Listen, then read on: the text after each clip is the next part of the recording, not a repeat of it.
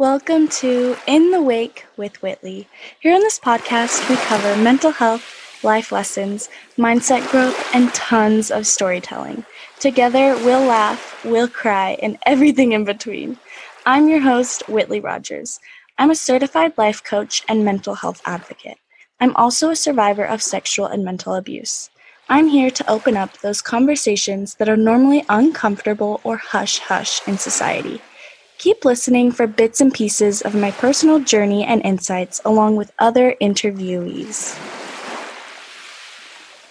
All right, I'm here this week with a new guest, Dr. Margaret Rutherford. I have been a huge fan of her podcast. I've been listening for probably years now, and she just wrote a new book. So that's why she's here with us today to talk about that. And I am honored that she has taken the time out of her day to be here. So, hi, how are you? Hey, Whitley, I'm doing great. I'm doing great. And we can talk about the podcast too. You know, I have been doing that a long time. It'll be four four years in October, which I wow. really cannot believe. First started a podcast, of course, I'd only listened to a couple of others. I'm kind of a dive in the deep end kind of person.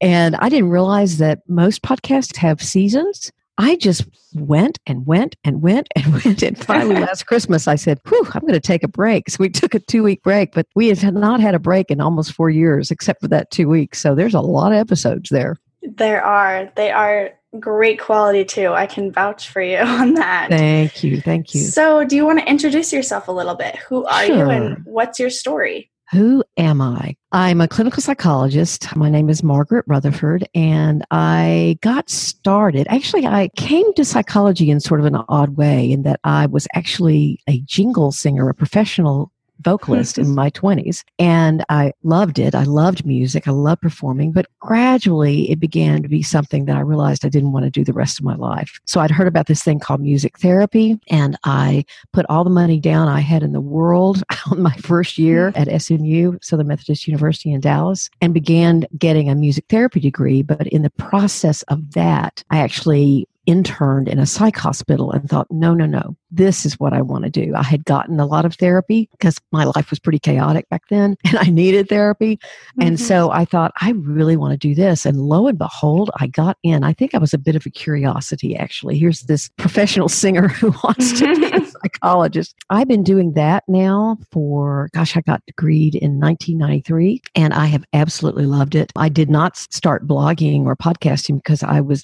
trying to really avoid being a therapist. I still have a very full practice, but I wanted to extend the walls of my practice because of the stigma of mental health treatment. And yeah. I felt like so many people didn't really understand what therapy was or what a psychologist like me might actually think or sound like. I got back behind a microphone and started the podcast called the Self Work Podcast. And then we can talk about the book in a second. I'm kind of a storyteller, Whitley, if you know, if you yes. Self Work. So there's a little story behind that too. But I'm a mother. I have one son who's 26 who lives in Los Angeles right now and works for SpaceX. And then my husband and I have been married 30 years in September. So that's who I am, I guess. Awesome. I love it. Congratulations with you and your husband. That's Thank amazing. you. We were going to go to New Zealand, but that didn't quite oh. Maybe next year. Well, or when they open the country back up. But right. you know, we'll we'll do something to celebrate. We'll have some champagne and do something. It's been a great 30 years. Most of it. As my husband would say, he's been mostly happy all during his marriage. I love that. So, yeah, let's talk about your book a little bit.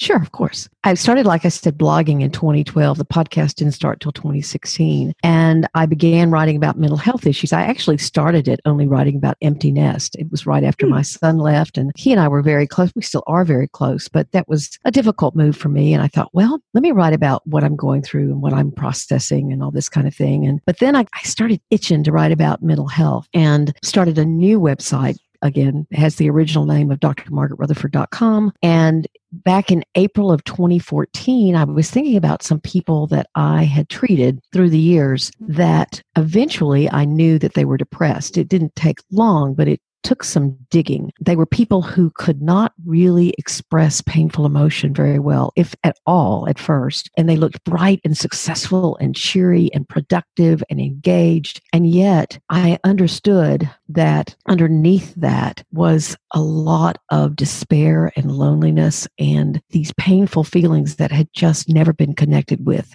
because it was not safe to connect with them. So I started thinking about those people and how the work with them is very different from someone with classic depression. In that when someone's classically depressed, they're usually very isolative. They don't engage anymore. They could be angry or sad or melancholy, but they basically pulled back from their lives because that's mm-hmm. the nature of classic depression. And so your work with them is to try to help them, of course, understand things, but also begin to re engage, rediscover their vitality. With these folks, the direction of the work was very, very different. The direction of the work was more going inward right. because they didn't know how to really connect. And they looked, like I said, they looked quite engaged and successful and productive, but they really maybe some of them could not even name or identify feelings that, that had been born many, many years before. They'd gotten so good at compartmentalizing things and just sticking painful emotions back in a closet somewhere where they were just gathering dust. And so I started writing about these people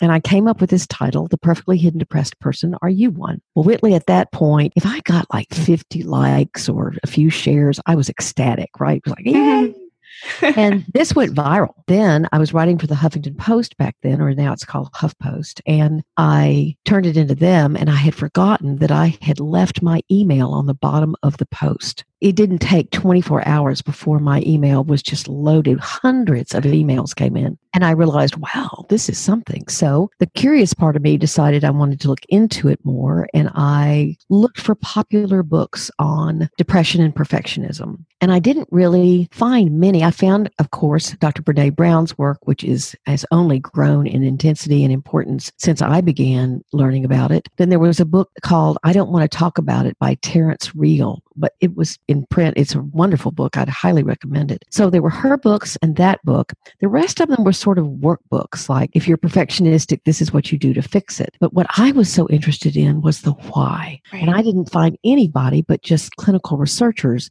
who were trying to look into the why. So I've never wanted to write a book. I loved blogging, but I was quite content as a therapist in Fayetteville, Arkansas. And I got some encouragement from some people who were already authors that I should write about it. So it was a very long journey. I found an agent and it took a couple of years to find a publisher who would agree to publish it. But now that was New Harbinger Publications out of California. And I wrote that post in April of 2014. In November of 2019, it became a book. Wow. So I learned so much. Gosh, so, so much. Wow. I love the background. The book found me. The topic found me. Now, yeah. I will admit that it had a certain amount of poignancy for me as well. Although, yes, I've been a perfectionist, but depression has not been my issue. Anxiety has been my issue. Mm. But my mother was very depressed and she was very perfectionistic. In fact, she had some traits of OCD. So, you know, I guess we're all supposed to write about our mothers. And I guess I did. She would not be particularly happy about that, by the way. I have been very, very pleased that the topic has seemed to catch a lot of people's attention. The book is, it's not a New York Times bestseller, but I'm an unknown author. And in fact, some of the publishers that turned it down said, well, we don't think the book is going to be bought because if people are hiding, why would they buy a book? Right. Anyway, I had to kind of, I argued with them about that a little. But anyway, New Harbinger obviously felt like it would be bought. And they have been a wonderful, wonderful publisher to work with.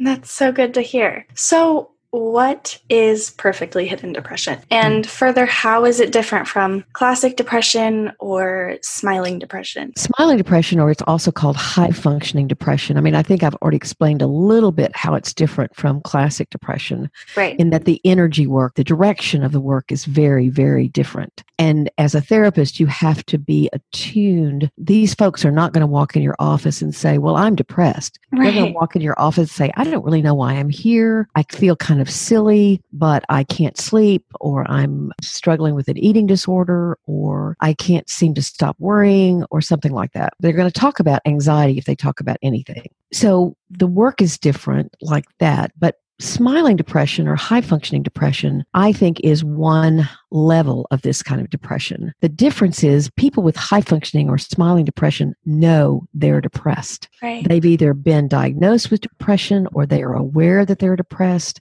They're aware that they just don't feel good. They don't feel like themselves. They may have talked to their friends about it. They may be on medication for it, but they're the kind of people who simply say, I'm still going to put a smile on my face and I'm not going to put it on Facebook that I'm depressed. I know right. it. My friends know it. My family knows it, but I still want to fight it in the way that I need to fight it. I certainly don't want anyone walking away from hearing me say, well, is she like saying something negative about people with classic depression that we're a bunch of whiners or, and mm-hmm. no, not at all. There are plenty of people with depression that get up in the morning, go to jobs, exercise, take their meds, fight off the feelings of sadness and lack of self worth. And they do an admirable job of doing that because, especially if your depression is chronic, that is a full time job. These folks who may identify, and again, perfectly depression is not a diagnosis, it's what I call a syndrome. Probably the most identifiable syndrome is codependence. That's a syndrome a lot of people talk about. It's a group of behaviors and beliefs that tend to fall together. Actually, codependency was defined by these people who sat around back in the 40s or 50s, something like that, or 60s, I think, actually, and said, What do we all have in common? Those of us who are trying to love alcoholics, what do we all have in common? That became the syndrome of codependence. It's used a lot more loosely now, but that's how it came into the vernacular at first. Perfectly hidden depression is really people who would deny that they're depressed.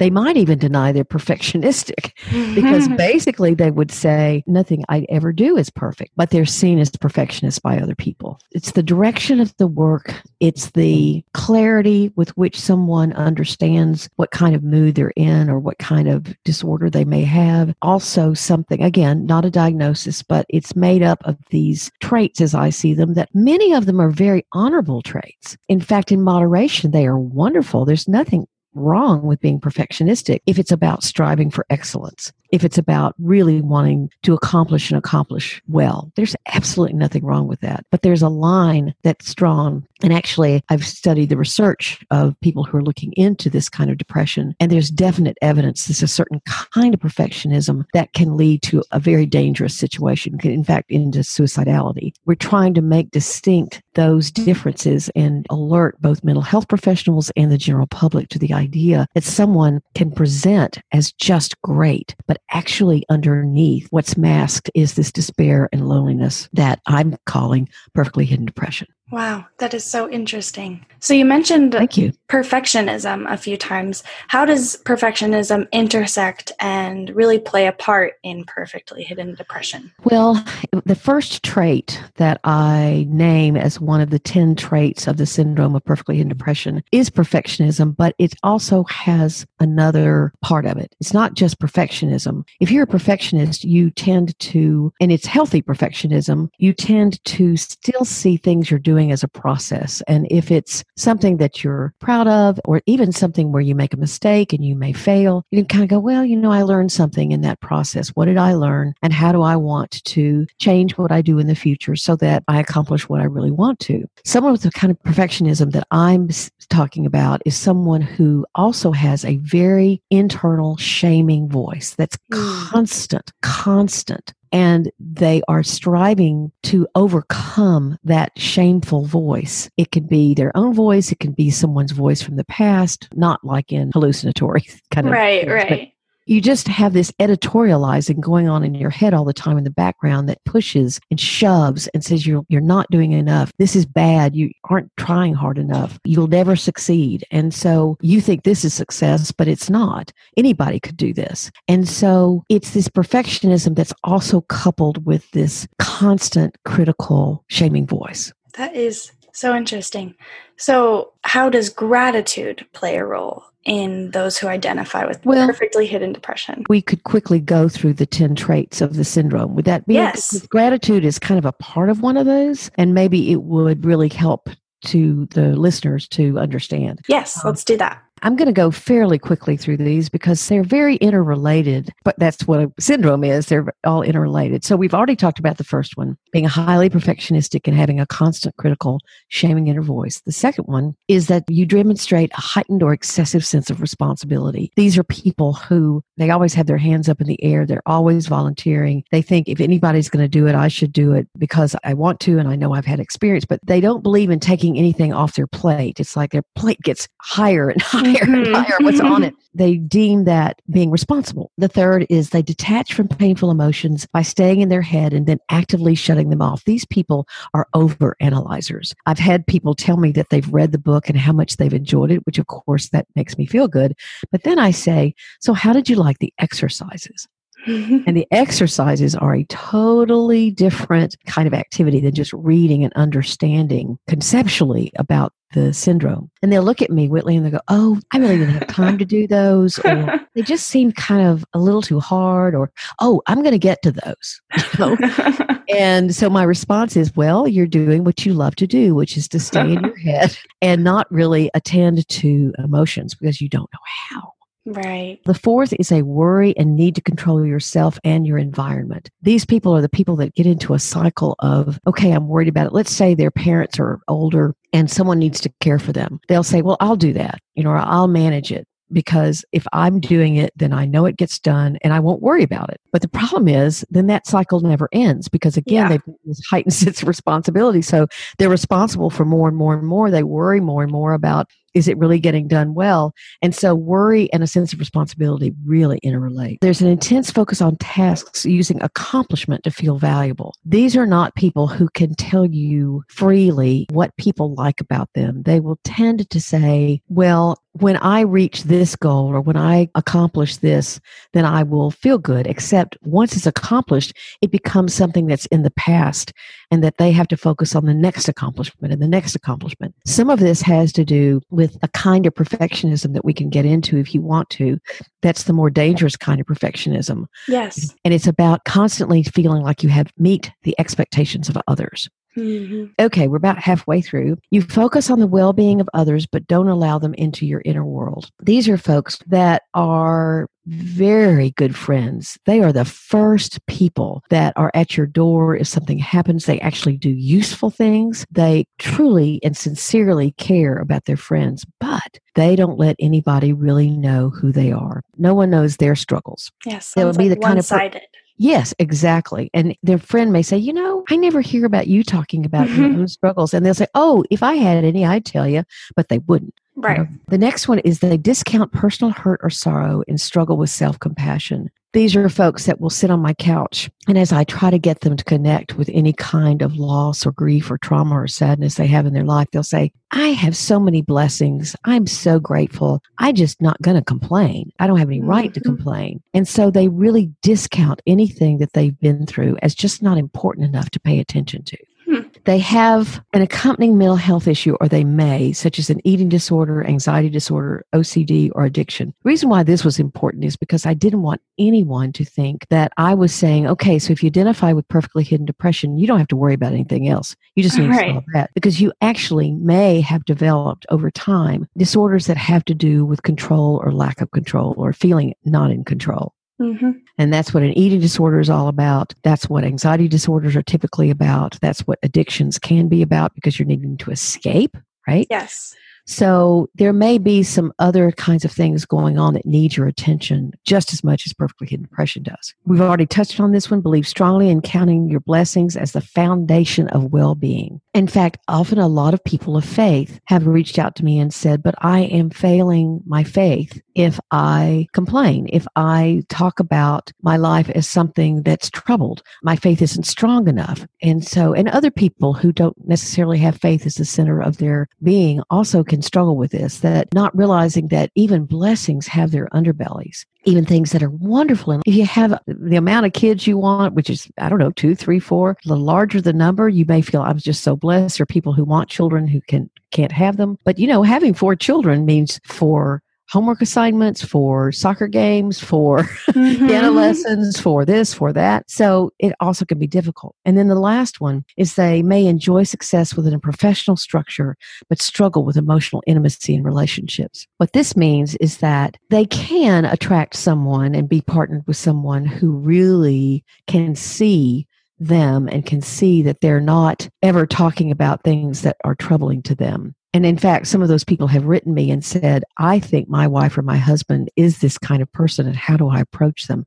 So that's certainly a possibility. But they also may have attracted people who really wanted someone who overfunctioned, who really wanted someone who would take all the responsibility. Maybe someone who's narcissistic and really wanted someone who would do all the work in the relationship. So their relationships can be troubled. But again, with structure, I mean, workplaces adore perfectionists. Mhm. Somebody who you can always count on, someone who gets in the assignment a week ahead of time, someone who now, obviously, if they're perfectionist because other people in the workplace, that's not so great. But just having someone you can always count on is rewarded. So they're often very, very successful professionally, but have this emptiness in their hopefully intimate relationships. Hmm. So that's the 10 traits. Thank you for sharing those. That is Sure, very, very insightful. It does sound like it's a lot of control factors. Yes, it is very muchly so. And the interesting thing to me, of course, I have been very lucky and, and honored to work with people who, you know, I started writing about this in blog posts because I was trying to figure out what is this and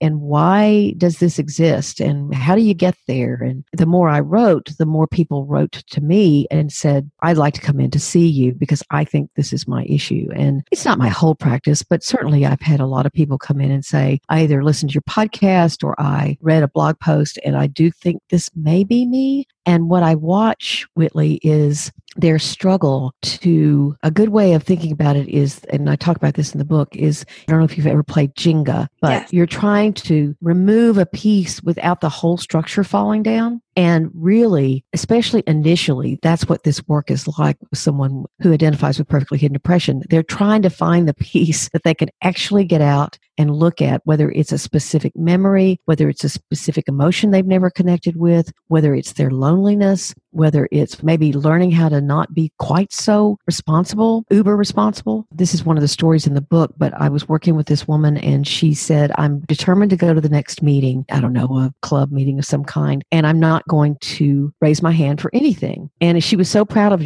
herself when she left the meeting. She said, Oh, I did great because I didn't volunteer for anything. And then she got in her car and she had this immediate guilt response like, I'm no busier than any of those other people, and I should have raised my hand. She grew very uncomfortable with the idea that she'd not, quote unquote, taken responsibility. This is very much like therapy in general. You have to try to change your behavior while also managing how scary it can feel to change. Right. The gratitude piece, do you feel like it's a lot of guilt of identifying or saying those struggles out loud that they have so many blessings, so much to be grateful for? Yes, it's definitely that. Again, your listeners may be listening as what is she dissing gratitude?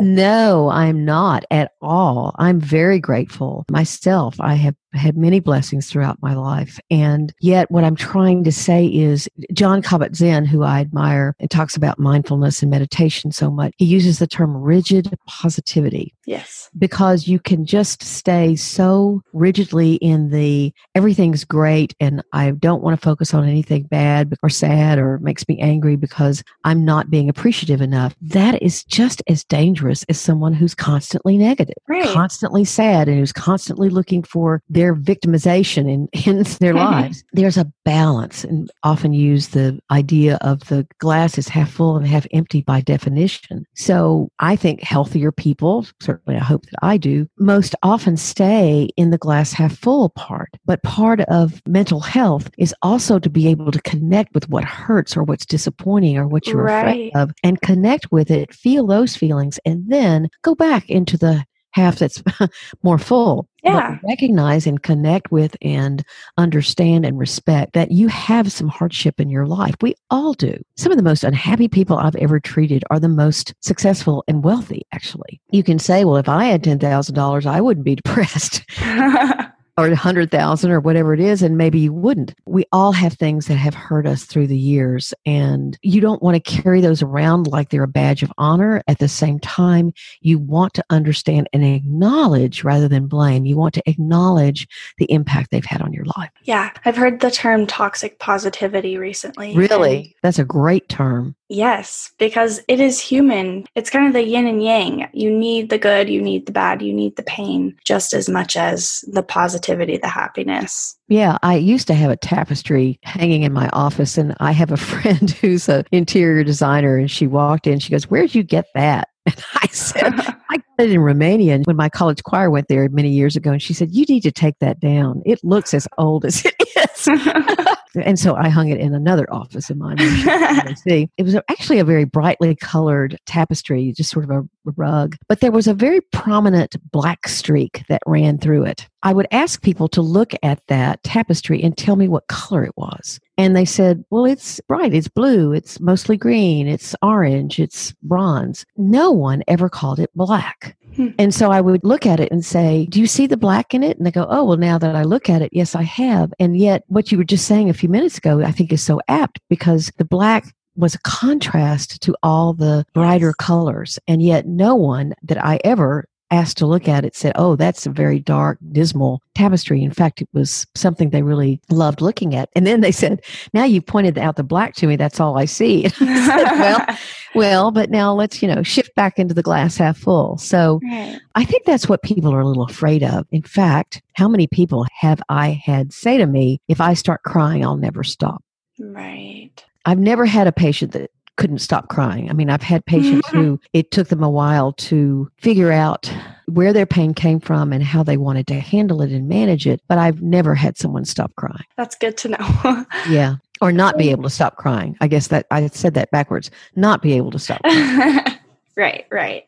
I guess for me, like all of the the pain and the hardship I've gone through in my life, it helps me understand and fully feel the happiness, the light, the joy. Yeah, right. I wouldn't know what that actually feels like unless I knew the opposite. Well said. I think that not to get overly prosaic, but where there is light, there is shadow. And you see the shadow, but you understand that that is produced by the light. And so I think it's a very healthy way to live your life. It's certainly the kind of path that I've tried to walk. I actually self created a lot of the darkness in my life. I didn't have a lot of other people to blame but myself. Oh goodness, it's just so much more balanced. I will say this as a added benefit. If you can do that, you can model that for your children. And I don't mean to make this too dismal a podcast, but mm-hmm. you know, the suicide rates are going up exponentially and especially yes. with kids and teenagers and young adults. And when a teen does that, out come the warnings against what you need to look for in classic depression, which is good. I mean,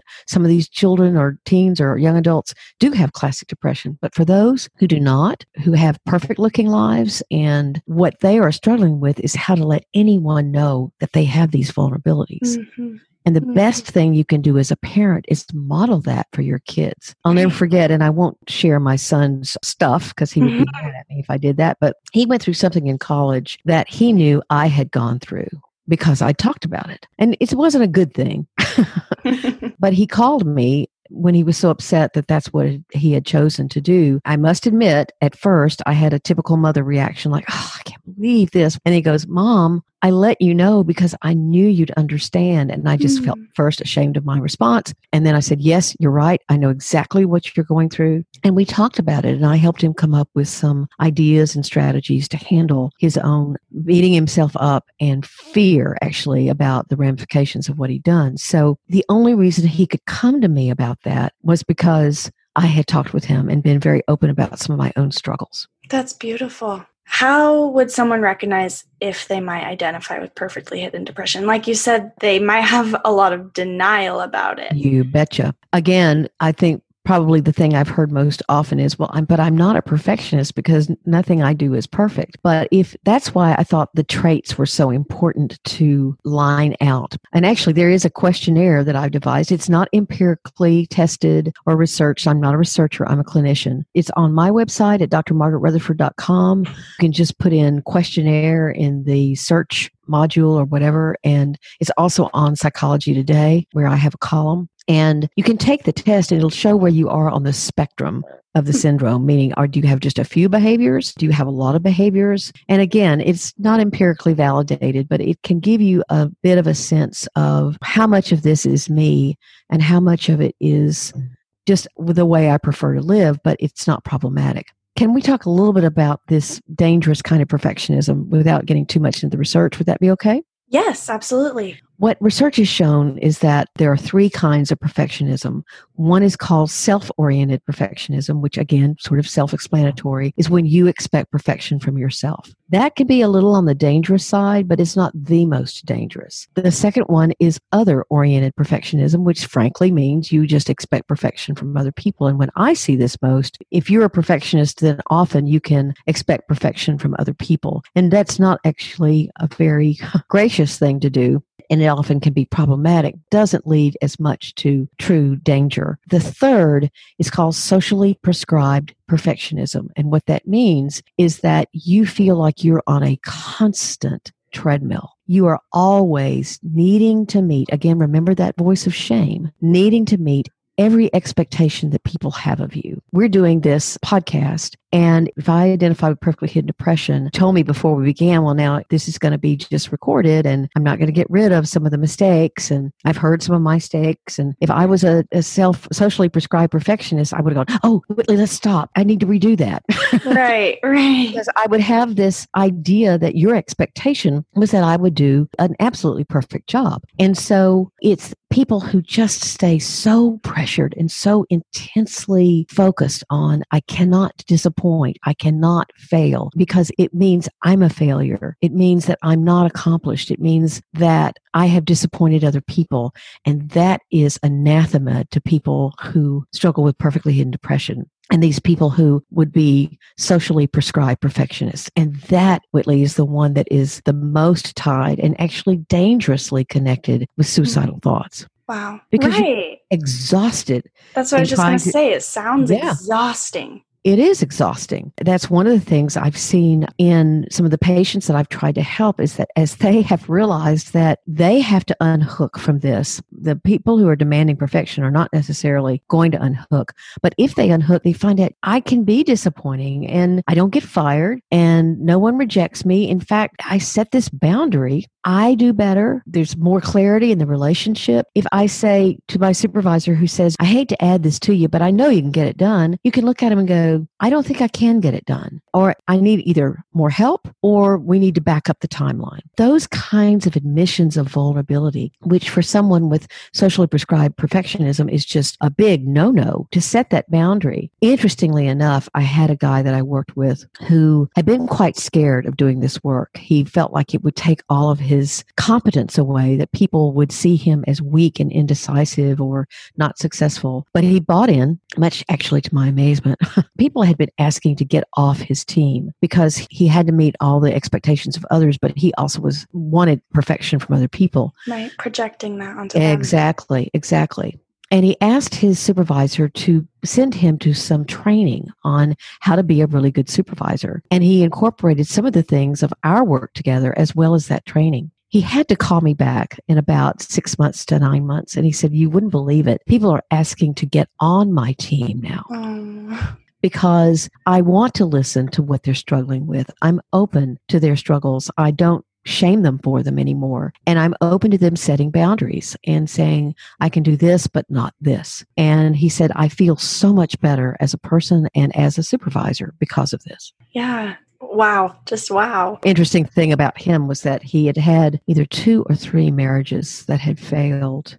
He had children from two of them. And the thing that really brought him to my office was the fact he said, I can't do this again. I can't do this to my children. What he said was, I never let anybody in Hmm. I really never let any of my wives in. They didn't know me. I wanted sort of this superficial relationship. And so, guess what? They all had affairs because I wasn't available. And I need to learn how to be available and to not be so task oriented and accomplishment oriented. So, do you find that with perfectly hidden depression, people don't have the emotional availability as well as the emotional intelligence? Hmm. Well, I think it's hard. one of the ladies, one of the women I worked with said, Oh, I don't have any trouble with anger. I get angry a lot. And we figured out, as many people who identify with perfectly hidden depression, she got angry when she didn't feel like she was in control. But the minute she began being more vulnerable with her husband. She actually had had a terrible abusive relationship in college. After that point, she decided, I will never again not feel in control. And so she was very much in control of her relationship and just never talked about anything being hard. And they had gone through years and years of infertility, and he had been very sad. And she had just not been sad. She said, We're going to get pregnant. We're going to get pregnant. Right. Well, they never did, and they adopted. And she came in to see me because all of this grief came pounding at her door when she was actually parenting now her adopted child. Mm. As she began being willing to risk detangling some of this, she said, I'm just so scared of opening up to my husband because I don't know how to do that. And right. it's so frightening to me. And I said, just take it one small step at a time. And we would decide in a session, okay, you're going to talk to him about X. And she would go home and find her courage and say, I want to talk to you about X, Y, or Z. I don't want to say too many of the things in her life. It's a small world. And as he began to appreciate all that she had kept from him, he was so welcome. He was one of those people that was really eager for her to come more vulnerable with him. Now, again, there are people in relationships for whom that will not be welcome. That's going to bring some hard decisions. I had one woman who finally shared with her fiance that she had an eating disorder. And he looked at her and said, Well, I knew that, and was very disdainful of her vulnerability. And she later broke off the engagement because she said, Actually, he was cruel and he was abusive. And yeah. a lot of that she had never even allowed herself to see. Why do health professionals often miss this depression in their patients, these traits? Well, I was glad to hear from one of my fellow local clinicians. We got together when we still could. We went together at a holiday party, and he looked at me and he said, We all know this can happen, but you've put a name to it. And he's a very experienced clinician. And so that was good to hear. And I do think there will be therapists out there who'll say, Oh, yeah, I know exactly what she's talking about. But it just takes time and some trust for the patient to begin to open up with me. However, Whitley, there are plenty of practitioners who keep their diagnostic criteria very much in their head as they're trying to diagnose people. And they will miss those people with perfectly hidden depression if they stick to the diagnostic criteria. Meaning, there are two things that have to be present for you to be diagnosed with depression. That is depressed mood that's noticeable for a certain amount of time, depending on the level of depression that's noticeable uh, either by the person or others. People who struggle with perfectly hidden depression are not going to meet that criteria, right? And also the other one is anhedonia, meaning you don't enjoy things you previously enjoyed. Well, that might be true, but it is certainly not anything that someone with perfectly hidden depression would admit. So they're going to say, Oh, I love my life. I have a great life. I love my kids' activities and I'm proud of them and I'm this and that in the community. And so they won't meet that criteria either. They won't admit a sense of hopelessness. They won't admit a sense of helplessness. You know, maybe their sleep is screwed up, but they'll usually feign that off as, Oh, well, I don't get much sleep. They're not going to reveal any of that, at least at first. The clinician needs to be aware. I'm trying to get the word out that if you're aware that there is another presentation of depression that looks like the perfect looking life, then maybe you'll ask further questions. Mm-hmm. There's another story in the book that I tell of someone who actually went to a psychiatrist who definitely experienced perfectly hidden depression and took the typical depression inventory. One of the questions is, Do you feel hopeless? And the guy said, No, don't feel hopeless. Actually, did, but because he struggles with perfectly hidden depression, he wouldn't say so Right. Apparently not on an inventory. He tried to commit suicide three weeks later. And the psychiatrist actually saw his name on the hospital roster and came to see him. And the psychiatrist was a little miffed and said, But you didn't say you were depressed when you were in my office. The patient looked at him and said, You didn't ask me the right questions. Mm. If you'd mm. asked me, would you reveal it if you felt hopeless, then I would also have said no. And that way wow. you would know what you were dealing with. I want to alert therapists, clinicians, psychiatrists about the actual reality of this. I'm sure I misdiagnosed people too. I'm sure that there were people in my office. In fact, in the very first part of the book is someone who almost died, not because I had diagnosed her with anxiety, but she did try to die by suicide. And I had no clue she was depressed. I thought she was a worrier and just needed help with anxiety. I'm sure I missed it. I may miss it again. I hope not. But when you are aware that this other kind of depression can exist, then perhaps you'll go further and not just stick to the rigid diagnostic categories. And I've been very heartened. I think heartened is a word that I've gotten feedback from people who said to me, my therapist gave me this book that's really made me feel good. yeah, yeah, that is amazing. It can be hard because when the client comes in and they're not telling you everything or they're holding things back or right don't realize those things for themselves, you can only do so much. So by knowing right. the things, you can hopefully do better and ask the right questions. Well, it'd be like if there was some kind of presentation of diabetes where right. whatever blood tests or whatever you do to diagnose diabetes would not be the case that wouldn't be true. Obviously, a seasoned clinician or a medical doctor needs to know that. Oh, well, sometimes diabetes can look like this. Right. I'm just saying the same thing for depression. But sometimes this kind of depression can look like if they fit a lot of those 10 traits, then guess what? You may have someone in front of you that really does need your help. It just they need your help in a different way. And they don't know why they need that help or how exactly. to ask for that help only one person has come into my office even people who have read things about perfectly hidden depression and said i read something that you that you wrote about perfectly hidden depression and that's why i'm here. That i remember i've had one person. They kind of came in surreptitiously not to say oh yes this is why i'm here but oh yeah i got your name out of the google or whatever and then eventually they say well yeah it was kind of your work on perfectly hidden depression. Made me come so. What are treatment strategies for perfectly hidden depression there are five stages, and I will say the book is comprised of, it's obviously describing this dynamic or this syndrome, but I've got over 60 exercises to help people guide themselves through this work. They are not easy. They start out with tiny little baby steps. They grow gradually more mm, just emotionally difficult, I think, probably, but also, I hope, more and more enlightening. I had someone about a month ago say, Well, I skipped all those beginning exercises and just went on to the trauma timeline. She goes, Gosh, I was just overwhelmed. And I said, That's because you didn't do the initial exercise. right. It's about trying to really become accustomed and more, a little easier with yourself about recognizing your pain, recognizing your whatever trauma might be in your life. And again, not blaming anyone, but acknowledging it and then taking those small steps. Now, I do often say in the book if there's a lot of trauma in your background, you may not be able to do this work by yourself. You may need a therapist to guide you and a, a clinician who's very experienced with trauma. And I say constantly if this is getting too hard, if this is getting overwhelming, then please seek actual therapy. But there are the five stages which I'll go through quickly. Consciousness, which is just becoming aware that your perfectionism is a problem for you. And that takes some mindfulness work. Commitment. Commitment is hard for perfectionists because they want to get it all done in like two weeks.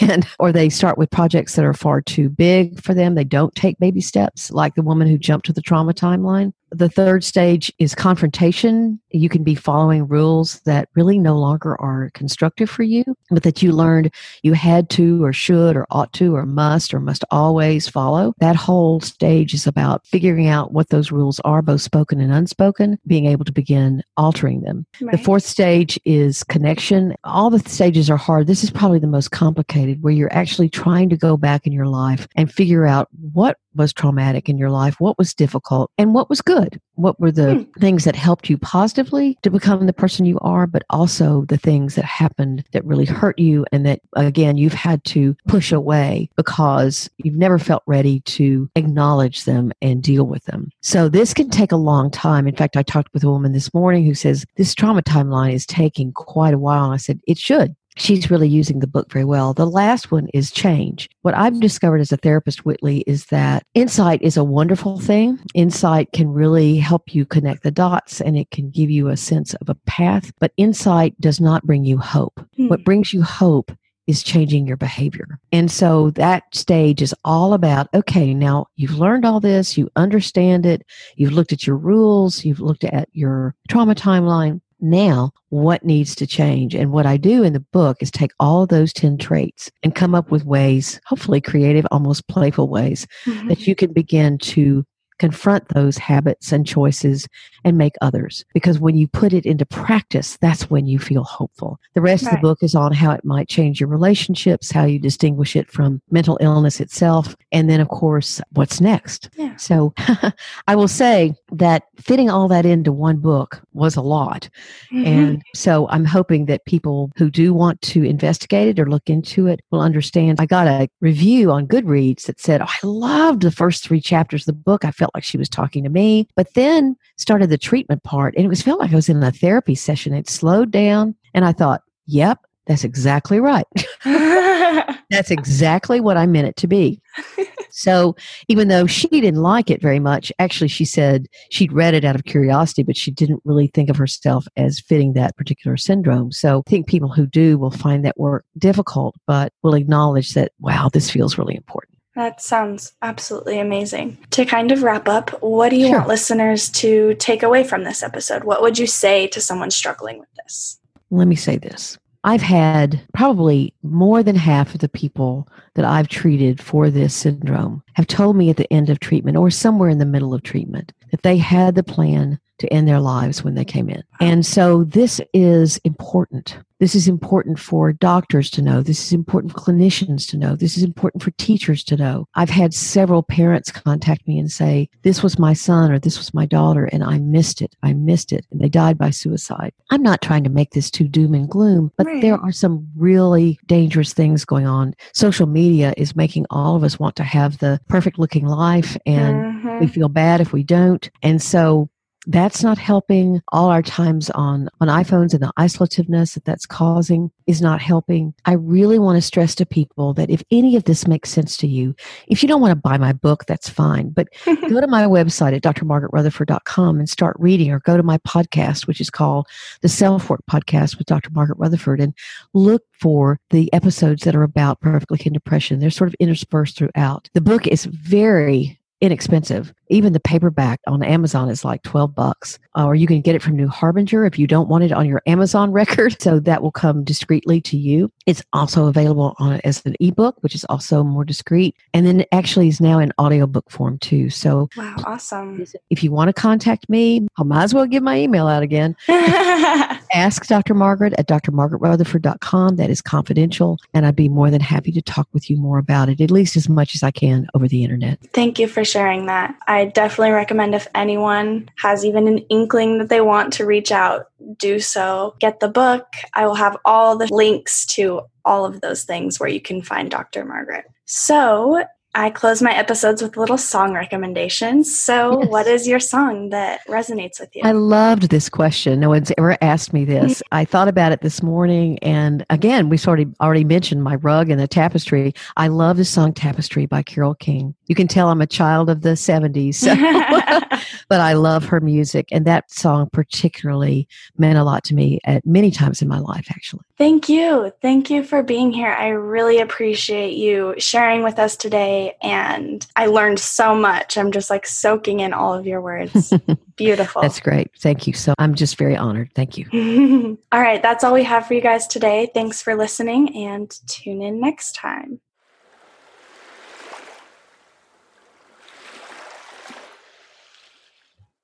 I hope this podcast left you feeling empowered, better understood, and less alone in this crazy thing called life. If you like what you hear, leave a rating or review and share it with your friends. Thanks for listening and tune in next time.